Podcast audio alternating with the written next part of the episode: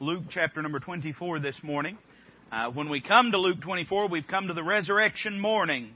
And uh, the Lord has arisen in power and in glory. The women have gone to the tomb, uh, and they brought spices to anoint the body. Uh, you might say, preacher, why would they do that? Well, sort of like us when we go to put flowers on a grave. And let me say this, that uh, it's a sad truth, but it is the truth that a lot of folks, that's what going to church is. They're just going to put flowers on his grave. Amen? And uh, they came with the uh, spices and uh, the things to anoint. But they get there and he's not there. Amen. He he has risen. He has done what he said he would do, as God always does. And he has arisen in power and in glory, and the angels have met them and said, Why seek ye the living among the dead? He's not here, he's risen. And then it says this, as he told you. Amen. Uh, that's one of God's I told you so's. Amen. As I told you. And uh, the Bible says in Luke 24, verse 13, we learn about another group of people that are trying to soak in and cope with the thought of the Lord's crucifixion and what all it means. The Bible says in Luke 24:13, and behold, two of them went that same day to a village called Emmaus, which was from Jerusalem about three score furlongs. And they talked together of all these things which had happened. And it came to pass that while they communed together and reasoned, Jesus himself drew near and went with them. But their eyes were holden that they should not know him. And he said unto them, What manner of communications are these that ye have one to another as ye walk and are sad? And the one of them, whose name was Cleopas, answering, said unto him, Art thou only a stranger in Jerusalem, and hast not known the things which are come to pass there in these days? And he said unto them, What things? And they said unto him, Concerning Jesus of Nazareth, which was a prophet, mighty indeed in word before God and all the people, how the chief priests and our rulers delivered him to be condemned to death and have crucified him. But we trusted that it had been he which should have redeemed Israel.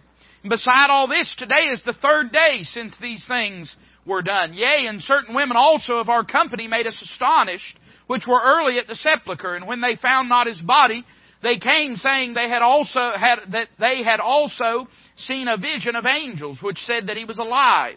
And certain of them which were with us went to the sepulchre and found it even so as the women had said, but him they saw not. Then he said unto them, O fools and slow of heart to believe all that the prophets have spoken. Ought not Christ to have suffered these things and to enter into his glory?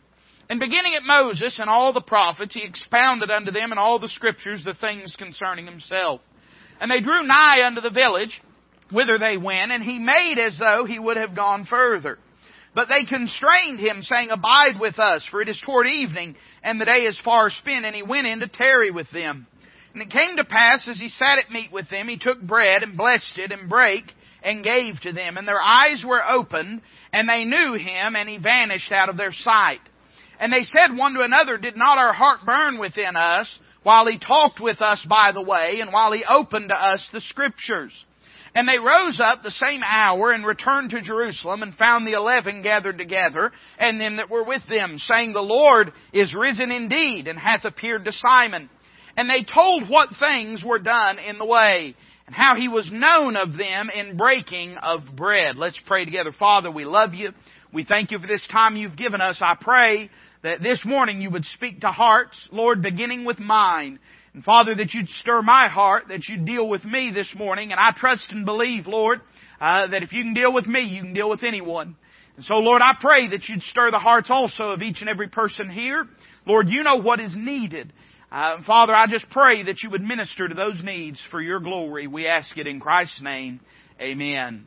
I'm interested in what's said in verse number 35. The Bible says they told what things were done in the way and how he was known of them in breaking of bread. Now when the Bible uses the phrase breaking of bread, it is speaking both in a literal sense and in a figurative sense. It is speaking literally about sitting down and eating together. Amen. We can all say amen to that.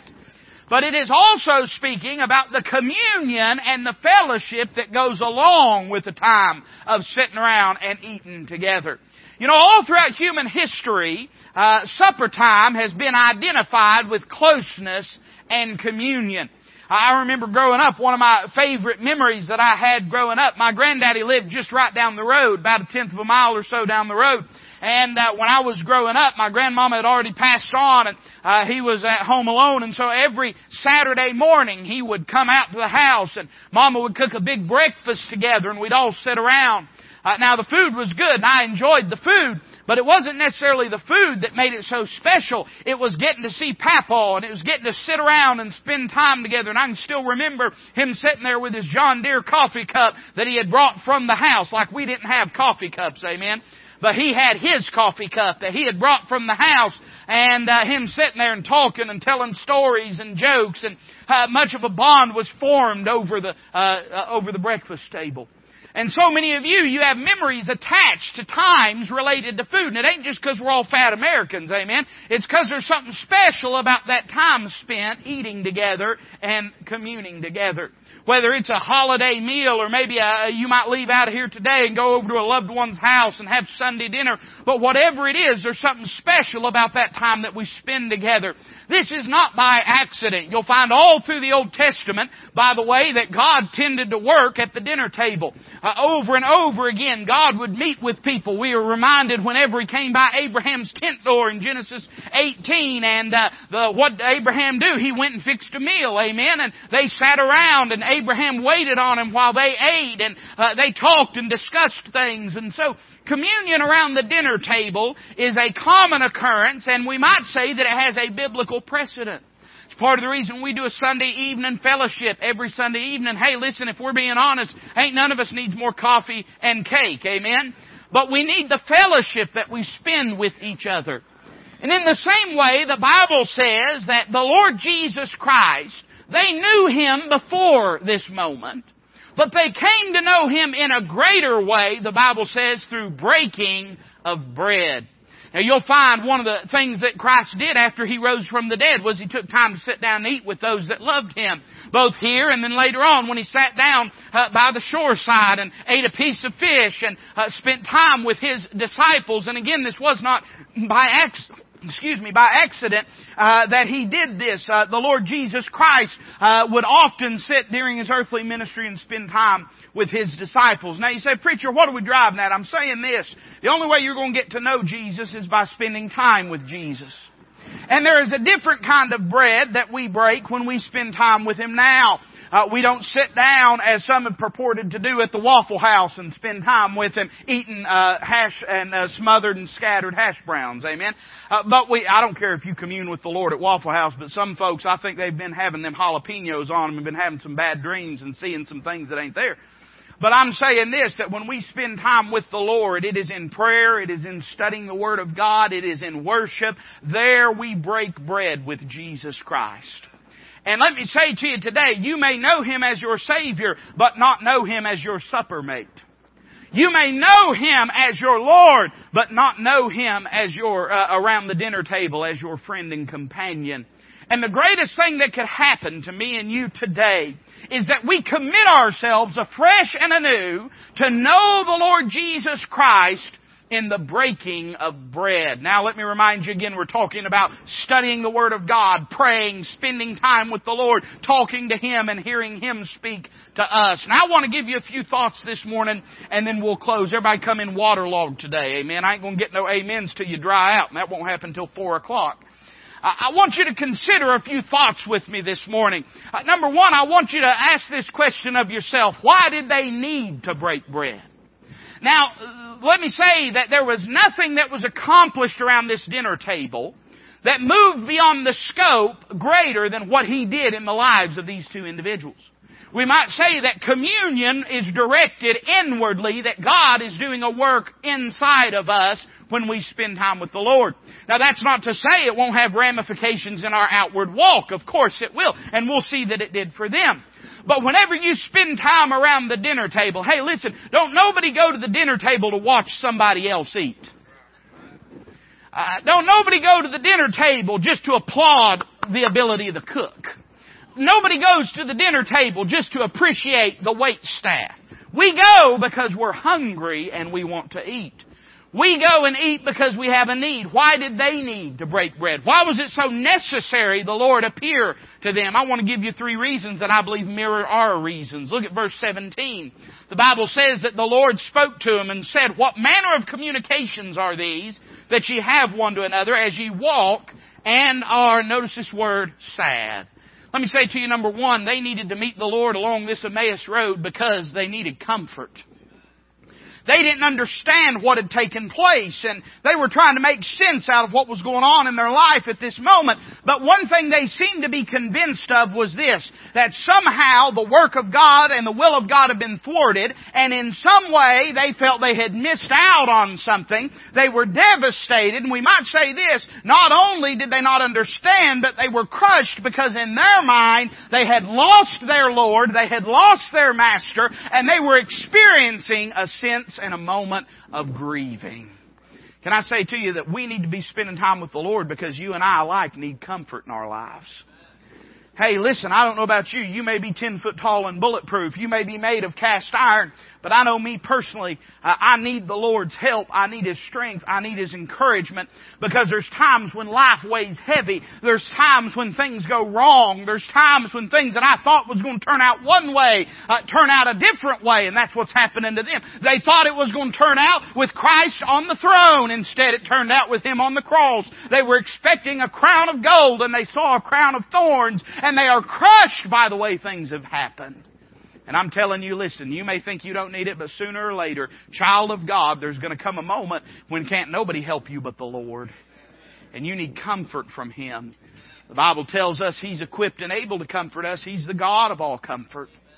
It's funny, you know, when people are young, and I, I, I have observed people when they're young, I've observed people when they're old, and, and one of the things that young people, they have this sense of invincibility.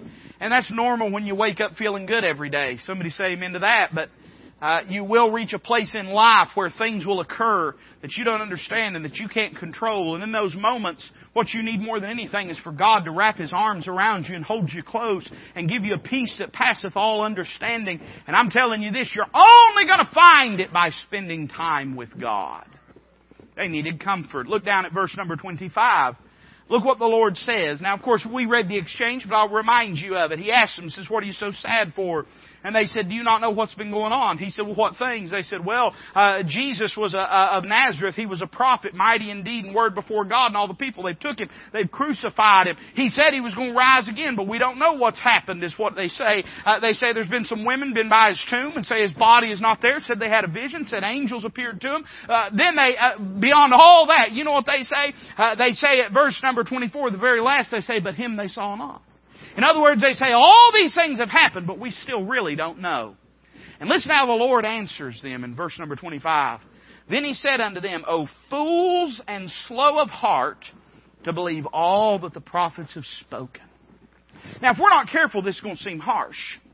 We'll read that and think, well, here these people are. They're grieving. They're confused. They don't understand. And the Lord rebukes them. But remember why He rebukes them. Because they had at their disposal all of the Old Testament prophecies laying out completely and systematically and minutely that things would happen exactly how they had happened. It was not that they could not believe. I want you to listen now. It was that they would not believe. And that's why he says they're fools. He says they're slow of heart to believe. It wasn't that there wasn't proof. And by the way, let me say this, that faith is not a grasp in the dark. Amen. Faith is, uh, is an effectual dependence on the promises of God, which have shown to be true and to be accurate and to be infallible. And God had spoken in His Word. They had all the resources they need, but they couldn't take the plunge to trust God with the situation. Let me say this, that not only did they need comfort, but they needed courage. They needed courage to look at what they, what their flesh said was a hopeless situation. They needed courage to look at and place their trust in God and say that it was a divine situation. And I'm telling you this, that in your life, there's going to be times you need to spend time with the Lord because you're crushed. There's going to be times you're going to need to spend time with the Lord because your flesh has you bullied and cowered in a corner and is telling you that God's done fell off of His throne and that God can't do it and that God can't handle it. And I'm telling you this, the greatest resource that we have for strengthening and for courage is the prayer closet and the Word of God. When we come to the Word of God, we're reminded of what God has promised. When we come to the prayer closet, we're reminded that God keeps His promises. And there in breaking of bread, we can be encouraged and given a boldness. You remember what they said, and we'll talk about it a little later, but they said about James and John uh, that they took note uh, of their boldness that they had been with Christ. In other words, being with Christ gave them courage. What we need today, more than the courage, and I want you to listen carefully to what I'm about to say, more than the courage to tell others about Jesus. And we need that. Amen. We do need that in this day. But a greater need, more than the courage to tell others about Jesus, is to tell our flesh about Jesus as well. That God's in control and that He's powerful. Hey, I believe if we can get courage to do the one, we'll get courage to do the other. And so that primary battle is with ourselves. They needed courage. Look at verse 26. He says this, ought not Christ to have suffered these things and to enter into His glory? And then He did something that y'all are glad I'm not doing today. Verse 27, and beginning at Moses and all the prophets, he expounded unto them all the scriptures, in all the scriptures, the things concerning himself. Hey, you think you got it bad? What if I got in your car and rode home with you, preaching at you the whole way? Amen? That's what my wife goes through every single week. You pray for. They needed comfort, they needed courage, but they needed clarification. They didn't understand. They had all the truth at their disposal that they needed but somehow they still missed it. And they just needed the wisdom of God about their circumstances. Let me tell you something. We need to be spending time with the Lord because there's times we're going to need comfort. There's times we're going to need courage. But there's going to be times, you mark it down, where God doesn't make any sense to you in what He's doing. And in those moments, only wisdom from above that's pure, that's from heaven, only the wisdom of God can light the path for what God is doing in your life. He went to the Word of God. You notice that, right? We do the same thing when we break bread. We go to the Word of God, and that's exactly what he did. Of course, at that time there was no New Testament, uh, but he goes to Moses and the prophets, and he just goes right down the line and says, "Hey, don't you remember uh, in Isaiah 53 when the Bible said that the Messiah would be crucified, that he would be sacrificed as a lamb slain? Hey, don't you remember in Zechariah uh, or in the book of Psalms where it talks about that his familiar friend had lifted his heel against him? Don't you remember in Psalms 22 when he uh, cried out, "My God"? God, my God, why hast thou forsaken me? And systematically he went through the Old Testament and said, now don't you see this is exactly what God said would happen. Sometimes we just need to be reminded that God knows what He's doing. And we need to be given wisdom. So they needed the breaking of bread. Now I want to give you these three simple thoughts and I'll be done. Uh, and we'll start preaching here in a little while. I want you to think with me, just as a matter of practical consideration, about the consistency of breaking of bread that's needed. Uh, we'd ask three questions, and they can be summed up by saying this where, when, and how much. And I think if we draw this line to our, uh, from, from our physical needs of eating to our spiritual needs of communing with the Lord, I think we can answer those in a way that's scriptural. Uh, first off, when we say where should we eat, we might say this, that we do have to eat publicly, but we must also eat personally. You say, preacher, what do you mean? Well, let me just put it this way. What if the only time you ever ate was in public restaurants? Now, some people do go through this a lot in life if they if they travel, if they're on the road, or uh, maybe if they if they can't cook. I mean, I don't know why people do it, but for the most part, if the only time you ever ate was in a public restaurant, you'd go hungry. Uh, most of us, there has to be a public feast that takes place, but there must be a private one as well. And can I say this? That if the only time that you're ever hearing from God is when you're in these walls, you're starving to death. You're starving to death. You may not realize it, you may not be aware of it, but if the only time that you're in this Bible is when the preacher says open to such and such a book, then you're starving to death. If the only time that you pray is when the preacher says let's take up the offering and you bow together with those that are leading it and pray, then you're starving to death. You have to be eating personally. Uh, some of my favorite meals are those midnight snacks. Somebody say amen to that. Those times when we go and raid the refrigerator and find whatever there is and we eat. And you know why we do it? We don't do it because we're expected. We do it because we're hungry. And I found this to be true. You might eat because you're expected to in public, but you'll only eat in private if you're hungry. And it's a good barometer of how hungry we are, how much time we spend in private with the Lord. I, there's been times whenever I, especially when I was young growing up, we'd sit down at the dinner table at someone else's house, and there wasn't no arguing about it. You ate what they put in front of you. Amen. because it was rude to do otherwise. And you know, sometimes that's how we do the house of God. We'll come and we'll listen and we'll read and we'll get a little bit because that's what you're expected to do. That's your responsibility, however we want to describe it. But if we're not spending that personal time because we're hungry and want to get to know God and hear from God, then we're going to starve to death. They uh, had to eat personally. And then we ask this question, when? And we'd say this, we must eat prevalently. Now somebody's going to take a lap on that, amen? We must, y'all right this morning? We must eat prevalently. Oh, I'm sorry. Eat a lot. Amen. Often. That's what I'm getting at. Sometimes your alliteration outruns your congregation. And uh, we must eat prevalently. What do we mean when we say that? We must eat daily. Daily. Don't nobody say, well, I ain't going to eat today, I ate yesterday. We eat daily. We don't say to ourselves, well, you know, I ate a couple weeks ago, I don't have to eat today. And you know, you know, for some odd reason, we'll say to ourselves, well, I read my Bible yesterday, I'll be all right without it today. You remember the children of Israel in the wilderness? God gave them manna from heaven. And the Bible says that every single day they had to go out and they had to collect that manna. If they did not, then over the night it would spoil and worms would eat it up and it would go rotten. And in the same way I found this, that if we're not spending time daily with the Lord, that, the thing that we got a few days ago, it won't mean nothing to us a few days later. Unless we're spending time daily in the Word.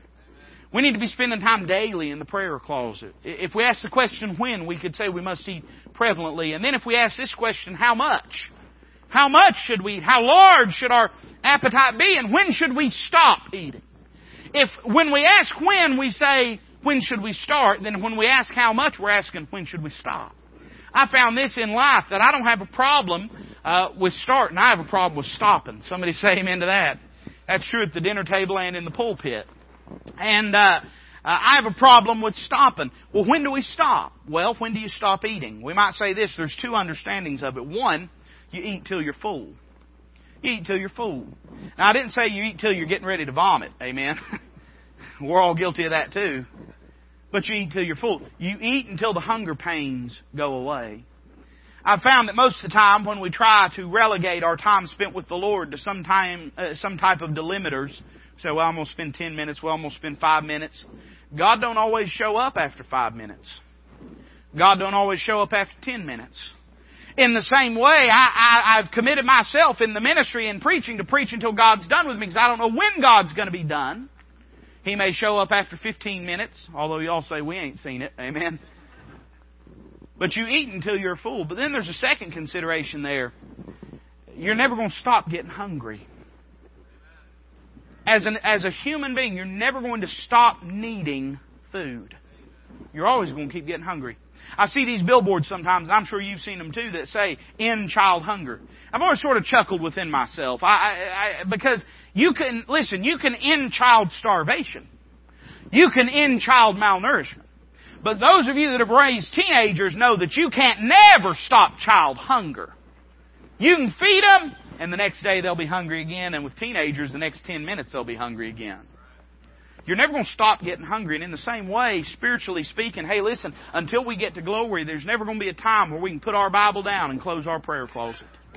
We need to be spending time daily with the Lord, and you'll never reach a place where you say, hey, I've reached spiritual nirvana. I don't need to spend time with God. I don't need to commune with Him. In your life, there will never be a time where you don't need to know Him in breaking of bread. When we consider the consistency of it, we must eat personally, personally, prevalently, and perpetually. But I want you to notice the conditions of it. Now, the Lord, He don't just sit down and eat just anywhere. He has certain conditions that must be met. And I think we see them in our text here. I want you to look back at verse number 27. The Bible says, in beginning at Moses and all the prophets, he expounded unto them in all the scriptures the things concerning himself. When they drew nigh unto the village whither they went, and he made as though he would have gone further, but they constrained him, saying, Abide with us, for it is toward evening, and the day is far spent, and he went in to tarry with them. Now I want you to just uh, use your imagination with me for a moment, and consider this. What if Christ had started testifying to them of the truth of his messianic personality? What if he had started to tell them from Moses and the prophets, and they had stopped him? And they had said, well, that's good, that's all right, we're not interested, we don't want to hear it. He would have departed from them then. He would have never went home with them. He would have never wound up at the dinner table with them. So in other words, before he could get to the dinner table, the Word had to be expounded. And I might say this today. Uh, he breaks bread where there's witness through the Word of God. You want to meet with God? Start by going to the Bible. You want to hear from God? Start by opening your Bible.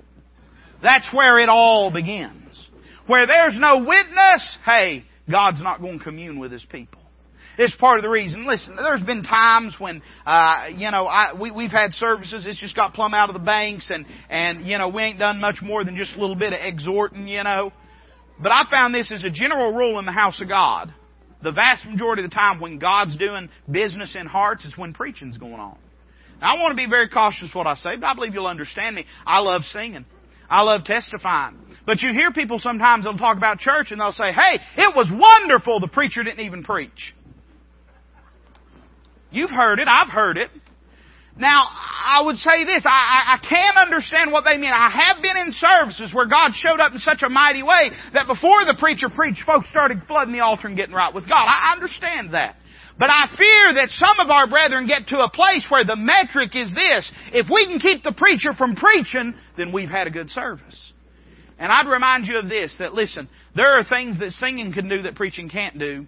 But there are also things that preaching does that singing can't do, that fellowship can't do, that prayer meeting can't do. Hey, God's chosen the foolishness of preaching to save them that perish. And there's nothing can dethrone the place and the prominence of preaching in the economy and structure of God's house where there's witness. And then personally speaking, I would say this. Listen, we've started writing this little devotional. In fact, it's one of the things I was going to mention in the uh, in the uh, announcements whenever we were making. I'll say a word about it at the end of the service. We've started doing this devotional and writing a little thing along with a Bible reading plan. I think it's good. I wouldn't be spending my time doing it if I didn't think it was good. But listen closely. Hey, those devotionals they can't replace the very inspired, inerrant, infallible Word of God. Hey, they're good, but if you're not going to the Word first, you're still going to starve to death. And so many Christians, and this isn't, and I'm just going to say because I believe the Holy Ghost wants me to, so many Christians are starving to death. You wouldn't know it to look at them, but you can tell it by the carnality that's pervasive in their life. That's present because there's an absence of spiritual depth. He shows up where there's witness. Then notice what it says in verse 28. I think it's pretty interesting. The Bible says they drew nigh unto the village whither they went, and he made as though he would have gone further. Now, why does the Bible say it that way? Is it saying the Lord was not genuine? No. The reason it says it that way is because He knew what was going to happen before it ever happened. And so when it says He made as though He would go further, what it's saying is this. He had every intention, had they not stopped Him, He would have just kept on traveling. But He made as though He would go further because He knew what would happen. But they, the Bible says they constrained Him. You know how we could say that? They grabbed hold of Him. And they said, oh no, don't go. We Southerners, we're good at this. Amen. Every time somebody goes leave our house, you ever had somebody stay at your house till two in the morning, they get up and leave, and you go, "Hey, what are you rushing off for?" Bunch of liars is what we are. We're thinking, "I wish you'd left two hours ago." Amen. We'll say, "Hey, what are you rushing off for?" They've been there twelve hours. They ain't rushing. Amen. They're just worried that somebody's going to break into their house while they're gone. But we say that we constrain people to stay. And when he was passing by, he con- uh, they constrained him. And I would say this. Uh, one of the conditions is there must be witness, but I'd say this, one of the conditions is there must be a welcome before he'll meet with us. And there can be true breaking of bread. We have to want him to. And this is where a lot of us miss it. We know we should. We know we need it, but we don't want it. And part of that is because we have fed ourselves. I'm reminded of Isaac whenever uh, uh, Jacob brought in the venison, uh, and he was uh, pretending to be Esau, his brother, and he gave that uh, that venison unto his father Isaac, and he ate that venison up. And later on, when Esau shows up bearing venison, Isaac he smelled it and he said, "Hey, I'm full. I can't eat anymore." So many of us, that's our problem. We're not spending time with God because we're spending time with the world. Uh, we've already filled our bellies on the venison of carnality, and then when God shows up with the bread of life, we've got no appetite for it. If we'd wait on God and seek God and keep our affection on things above, then when come time to meet with the Lord, be it at the house of God or be it in our personal prayer life and our uh, personal study time, we'd say, hey, I need to be fed. I'm hungry. I'm hungry. So many of us are full of the world. We don't desire the Lord. There's got to be a welcome. You've got to, you've got to want Him to be there. You've got to desire Him to be there. You've got to set your affection on Him and desire His presence. Then look at verse 30. I always thought this was interesting. The Bible says, And it came to pass as He sat at meat with them, He took bread and blessed it and brake and gave to them. Now, when you read that, it may not have any kind of impact to you. You think, well, he was the one that passed the cornbread, big deal. But in an Oriental home, in a Middle Eastern home, for this to take place, there was only one person that would break bread in the house. That was the master of the house. Uh, it was his responsibility, it was his duty, it was his place of honor uh, to take that bread and to break it. So what does Jesus do here? He comes in as a guest and becomes the governor. He comes in, hey, listen, just as a friend, and he takes over. And you know, I found that's what he'll do if we'll invite him in. If, if we'll invite him in, he'll take over. He'll grab the bread and start breaking. You know, our problem is we want him to walk up the driveway carrying a loaf of bread before we'll let him in the door. If instead we go to the Word of God in faith, go to the prayer closet in faith, spend time with the Lord in faith, you know what we'd find? The bread's already there. Uh, we don't need new bread. Amen? The bread's just fine. We don't need new bread. We just need this bread to be broken and open to us. And He's able to do that. I'd say this, that where there's witness and where there's welcome, but also where there's worship. Where there's worship. There is such a thing as corporate public worship, and it has a place in the life of the child of God. But worship is also not something that is constrained only to the house of God. Now, I, listen, these, these jokers that say, well, I don't go to church, I worship God at the golf course, you're a liar. You don't worship God at the golf course. I've been to the golf course. The only oaths going on at the golf course ain't oaths of commitment to God. Somebody say amen to that. God's able to meet with people anywhere, but I am saying this, that His, His preferred, His accepted, His scripturally precedented place of dealing with His people is the house of God, but it's also in their private prayer life and time of study with the Word of God. In other words, we have to do this. We have to submit ourselves and put Him in charge. Worship is the act of lowering ourselves and exalting Him. Worship is the act of making much of Jesus Christ and exalting His name while at the same moment confessing our inadequacy and our inability. What they were doing around this dinner table was worship. You know why? Because they gave the bread to Jesus and said, Lord, we need you to break it. And he took it and he opened their eyes to it and he broke that bread. But had they kept it, it could have never happened. And in our lives, when we come to the Lord, we have to submit ourselves unto Him. When you open this Bible, you ought to open it knowing it's God's Word and that God has the ability to speak to you through it and saying to yourself and within your heart, within your mind, whatever God says to me, that's the truth and I'll accept it and I'll obey it. Hey, put the bread in His hands and let Him break it. And He'll do so. Well, finally, I want you to notice, and I'm done, there were some consequences of this breaking of bread. Hey, nobody breaks bread with Jesus and goes away the same. If you'll spend time with the Lord, it'll change you. And I want you to notice three things it brought about. Look at verse 31. The Bible says, And their eyes were opened, and they knew him, and he vanished out of their sight. Let me say, number one, that there was a beholding that took place when they broke bread with him. All this time, and they didn't know it was Jesus. He had been working, he had been ministering, he had been teaching, and they didn't know it was Jesus. But you know what happened when they broke bread with him? All of a sudden, in a moment, they said, Hey, that was Jesus walking with us. That was Jesus revealing truth to us. That was Jesus that came into this house. That was Jesus that broke that bread. All of a sudden, in a moment, they had been looking for him and looking for him and looking for him, and he was there the whole time. And it wasn't until they broke bread that they finally saw what He had been doing in their life. You know, I found this to be true, that when I spend time in fellowship with the Lord, I don't understand everything that God's doing, but I do understand that God's doing everything. I don't understand all the things that He is controlling, but I do learn that He's in control of all things when I spend time with Him. And I found this, that when you spend time with Him, you get to know Him better and you get to where you can recognize what He's doing in your life, even if you don't understand all of it, you can at least take courage knowing God's working in your life. So many of us, we're like these two disciples. We're walking down the road, poor mouthing, down in the mouth, complaining, grumbling because we think God's forgotten about us. But hey, listen, Jesus could have been anywhere in the world at that moment, and in a sense, He was everywhere in the world. But in a special sense, He came by the way of two of His disciples that were discouraged and frustrated and confused and began to minister to them and deal with them and encourage them and strengthen them. Hey, Jesus took note of them. But they didn't see it. In the same way, you'll find this. As you spend time with the Lord, you'll find that God's doing more in your life than you think He is. There was a beholding that took place. Let me say number two. Look at verse 32. The Bible says, And they said one to another, Did not our heart burn within us while He talked with us by the way and while He opened us the Scripture? There was a burning that took place. When we think of this burning that took place, we obviously we, and I believe this is what they meant by it. I believe they meant He was convicting us. He was stirring us on the inside. But you know, fire has the ability both to destroy life and to bring forth life. Fire has the ability to clear away what's rubbish and to refine what's precious. And you know what we'll find if we'll spend time with the Lord? His Word will burn within us It'll change us from the inside out. It'll clear away things that ought not be there, and it'll bring to the forefront things that give God glory and things that should be there. It'll purify our lives. If we'll spend time with Him, then God will do a, a, a burning, a refining work in our lives and hearts. There was a burning that took place. Hey, listen, if you think the Bible's dead, it's because you ain't been reading it.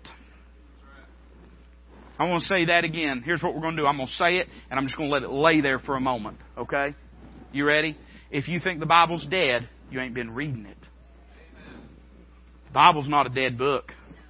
We may be dead in our walk. We may be dead in our in our uh, spiritual fellowship, and, and I'm not talking about lost. Now, if you're if you're lost, then you are spiritually dead, and there's no remedy but the cross of Calvary. But I'm talking about even saved people uh, that are eternally secure and saved, and ain't never going to die and go to hell, but their spiritual life has withered on the vine and died. It, it may be you, but it sure ain't this book. If we'll break bread with them, there'll be a burning. And then finally, I want you to notice there was a boldness. Bible says in verse 33, And they rose up the same hour and returned to Jerusalem, and found the eleven gathered together, and them that were with them, saying, The Lord is risen indeed, and hath appeared to Simon. Look what it says in verse 35.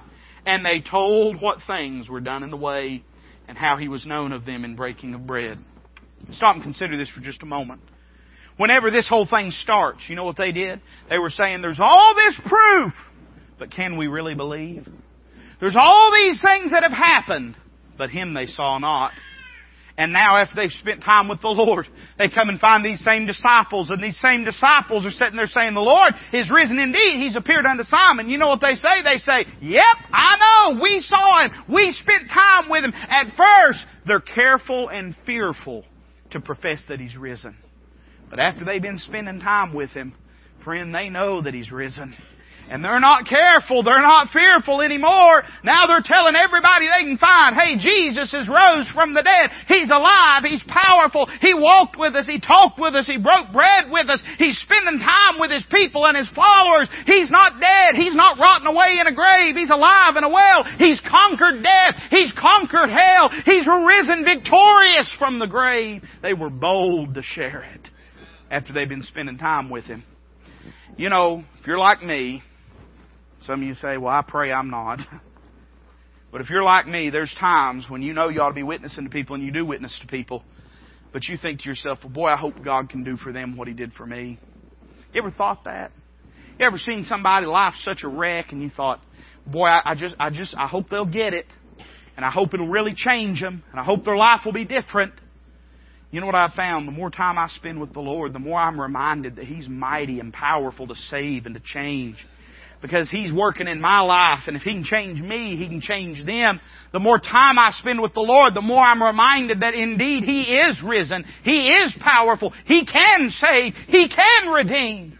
But when I'm not spending time breaking bread with Him, my flesh gets in the middle there and starts to make me doubt and starts to make me wonder and starts to make me cower. But the more time I spend with the Lord, the more emboldened I am to be a witness for Him. Only by breaking a bread can we have that boldness? Hey, listen, I hope you're spending time daily with the Lord. If you're not, it, is, it should be the number one priority in your life. There should be nothing that comes before that. spending time with the Lord. If you're not doing it yet, and I'd say this, let me encourage you in this, young families, I believe that every single child and everything, every single spouse deserves to hear every word of the Word of God read in the voice of the head of the home. Your children, you owe it to them for them to hear the Word of God read in the voice of their daddy. Your, your spouse, you owe it to your spouse for them to hear the Word of God read in the voice of their husband. Your number one priority ought to be spending time. Listen, some of, some of us, not some of us, some folks, some of you is what I'm really trying to get at, but I'm getting nerve up enough to say it. Some of you, you don't read with your family because you're not reading to yourself. If you ain't spending time with God personally, you ain't going to spend time with God with your family. You need to get that straightened out first.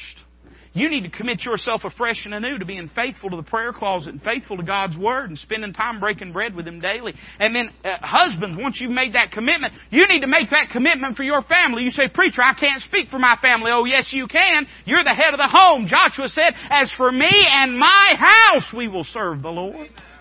And hey, he wasn't just talking about just those that lived in his tent either. He was talking about his whole household. You and you alone have the authority to lead your family in God and to God. You and you alone. Wives, listen, you can't be the wife your husband needs. And he does need you. You can't be the wife your husband needs if you're not spending time with your Savior. Day in, day out. Your children, wives, mamas, your children need you spending time with God. Your husband needs you spending time with God. Your extended family needs you spending time with God, breaking bread with Him. And listen, kids, there's a lot of things you say I can't control in life, but you and you alone control your walk with God. No one can keep you from God. Nobody can make you go to God. And you and you alone can make the decision that you're going to know Him in the breaking of bread. Read your Bible. Preacher, I don't understand everything about it. I got bad news for you. You ain't ever going to understand everything about it. But if you'll spend time with Him, you know what you'll find? You'll get to know Him better. And you'll get to learn Him more.